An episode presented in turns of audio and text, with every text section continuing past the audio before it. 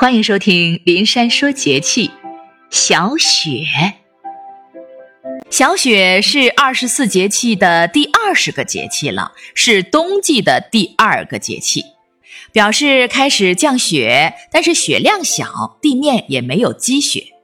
小雪表示降雪的起始时间和程度，和雨水、谷雨这样的一些节气一样，都是直接反映降水的节气。我国地域辽阔，小雪代表性的反映了黄河中下游区域的气候情况。这个时候的北方已经进入风冻季节了，冷空气的直接表现就是使这些地区的气温逐渐降到零度以下，并且持续的走低。这个时候，南方的降雨还是相对比较多的，虽然这些地区十二月中下旬才有初雪。但是这个时候的天气却是潮湿而阴冷的，让初到南方的北方人感到极其的不适应。北方的冬天气温虽然经常是在零度以下的，并且经常伴有呼啸的大风，可是即便气温再低，只要看到太阳，就像顷刻间触到了暖意。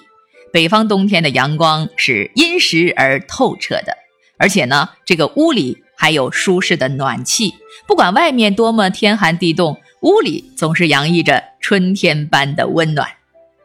从这个节气开始，东北风刮得多了。由于气候虽冷，却还没有到严冬，很多人不太注意戴帽子和围巾。头为诸阳之会，也就是说，头部是所有阳精汇聚的地方，最不能受风寒，所以大家最好戴帽子，一定要。注意防寒，保护阳气。这个季节里，室内开始供暖了，外面寒冷，人们穿的严实，体内的热气呢就不容易散发出去，就容易生内火，也就是我们常说的容易上火。经常听说周围的人哈啊出现口腔溃疡了，脸上的疙瘩也比平时多了，这些就是内火的表现。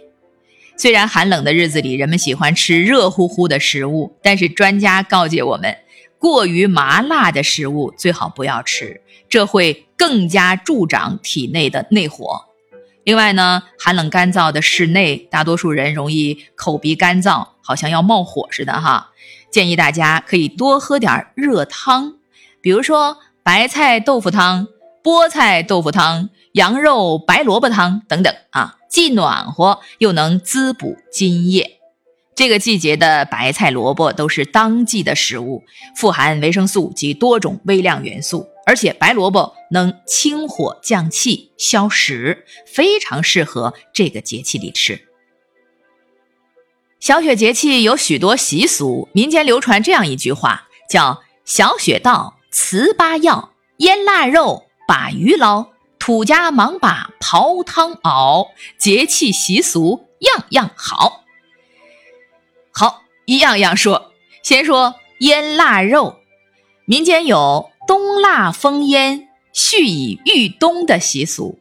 就是说，小雪后气温急剧下降，天气变得干燥了，是加工腊肉的好时节。小雪节气之后，一些农家呢就开始动手做香肠、哈腊肉什么的。把多余的肉用传统的方法储备起来，等到春节的时候正好享受美食。但是出于健康的考虑，这个腊肉还是要少吃的啊。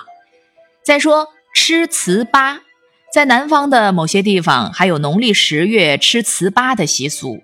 糍粑呢，就是用糯米蒸熟了、捣烂了之后所制成的一种食品，是中国南方的一些地区流行的一种美食。古时候呢，糍粑是南方地区传统的节日祭品，最早是农民用来祭牛神的贡品。再说晒鱼干儿，小雪的时候，台湾中南部海边的渔民们就开始晒鱼干儿，储存干粮了。乌鱼群会在小雪前后来到台湾海峡，另外还有一些旗鱼啊、鲨鱼等等啊，都可以用来晒鱼干儿。再说喝刨汤，啊，这个刨是那个一个包加利刀那个刨哈。